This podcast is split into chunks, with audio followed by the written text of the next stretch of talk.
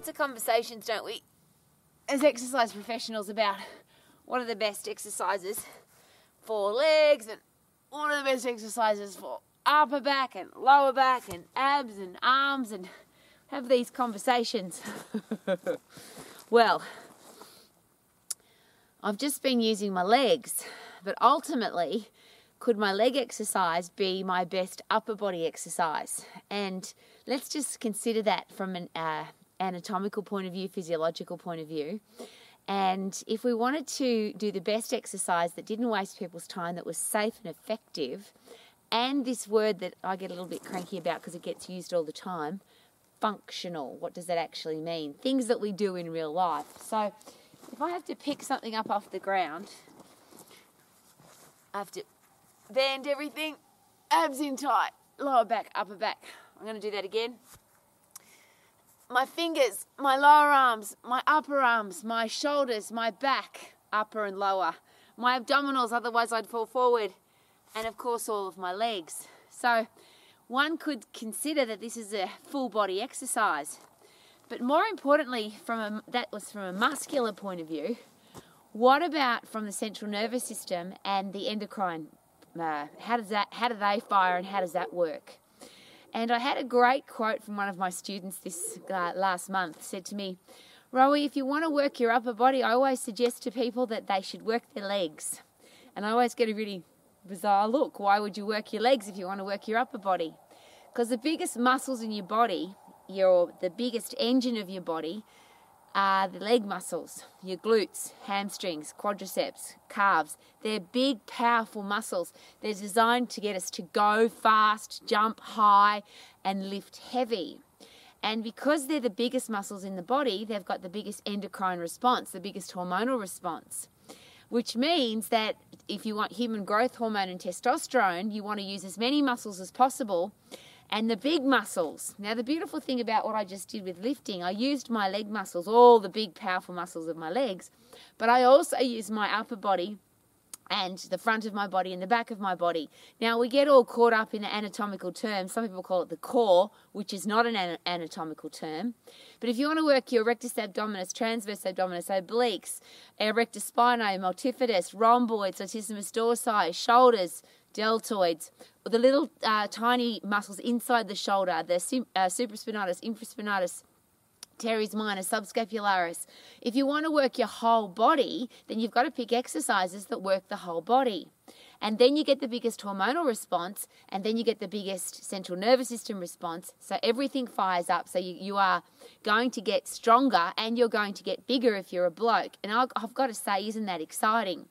Now, the reason we know that, well, the reason we know this is true, uh, there's a lot of research being done on injury, of course, particularly with elite athletes, because if you're an elite athlete and you're getting paid millions of dollars a year to, to do your job, play your sport, and you're injured, we want we want to exercise professionals, coaches, trainers want to get the athlete back on the field as quickly as possible.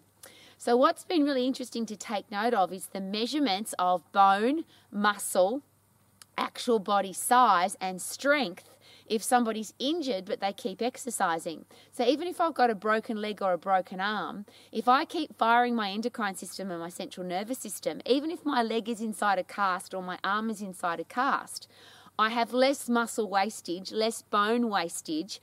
Uh, if I exercise my the rest of my body than if I don't do anything. So even the, the arm or the leg that isn't being used at all because it's busted, still stays stronger, still has less muscle and bone wastage if I exercise the rest of my body. And that's what I find really exciting. It means that when you exercise the big muscles, the little ones get worked as well. That's awesome.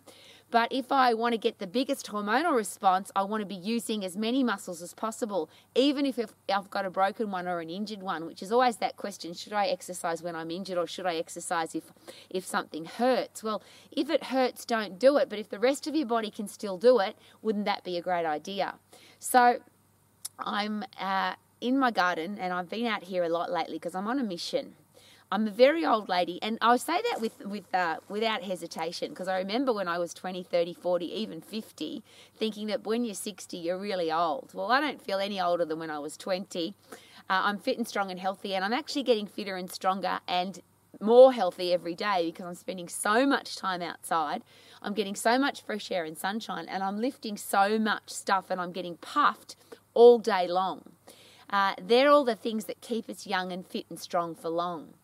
So I always ask this question, and I'll continue to ask it. If I'm an exercise professional or a coach, or you're just giving advice about exercise, would we give people an exercise that takes a long time, or would we want it to be a, a, fast, effective, short exercise program?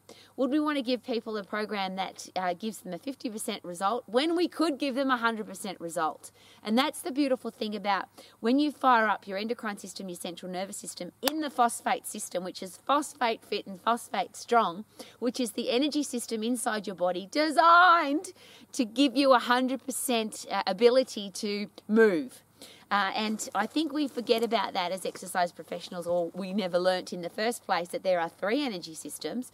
The phosphate lasts for 10 seconds, lactate from 10 seconds to two minutes. The aerobic system is everything after two minutes, and we can keep going and going and going because we live in the aerobic system. But if you want high intense, best results exercise, there's really not too much argument anymore that it needs to be high intensity phosphate system lifting and phosphate system puffing, which is interval training basically. So it's easy. Why do we make it so hard? Why do we give people such big, long, boring exercise programs that take such a long time when literally, and I'm going to go right out there on this uh, controversial, contra, uh, uh, interesting limb, let's put it that way.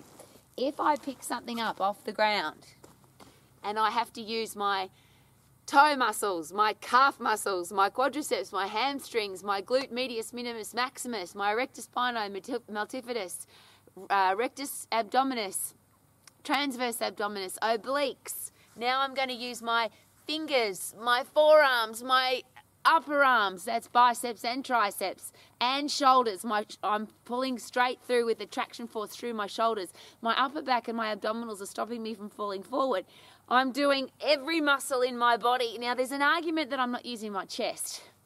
But interestingly, if you've ever had a, a you've had muscle soreness in your chest or you've had a chest injury and you've tried to pick something up off the ground, you actually can't do it. It hurts like hell. Because when you lift, every part of your body moves and your endocrine system and your central nervous system has to fire up. So if you want a strong upper body, use your legs because your legs are the biggest engine in your body, and the biggest engine in your body has the biggest hormonal response, has the biggest central nervous system response, and it means you could literally have a, a, a strength training workout with one exercise. If you had to pick one exercise and there was no, and you couldn't do any other ones, that would be the one that I that I do. Now, what do you call it? Pick something up off the ground and put it back down again. Some people call it a deadlift. I hate that word. I call these alive lifts because if you lift heavy until you can't do any more, and next time I come, I've got to get a heavier rock because this one's too light. I'm going to stay alive, healthy, fit, and strong for long because alive lifts keep me alive. I feel good. Na na na na na na na. I knew that I would now. Na na na na na na na. So good and strong and fit for long. Woohoo! Romax, live your life to the max. My name's Rowie Thank you for coming to Romax.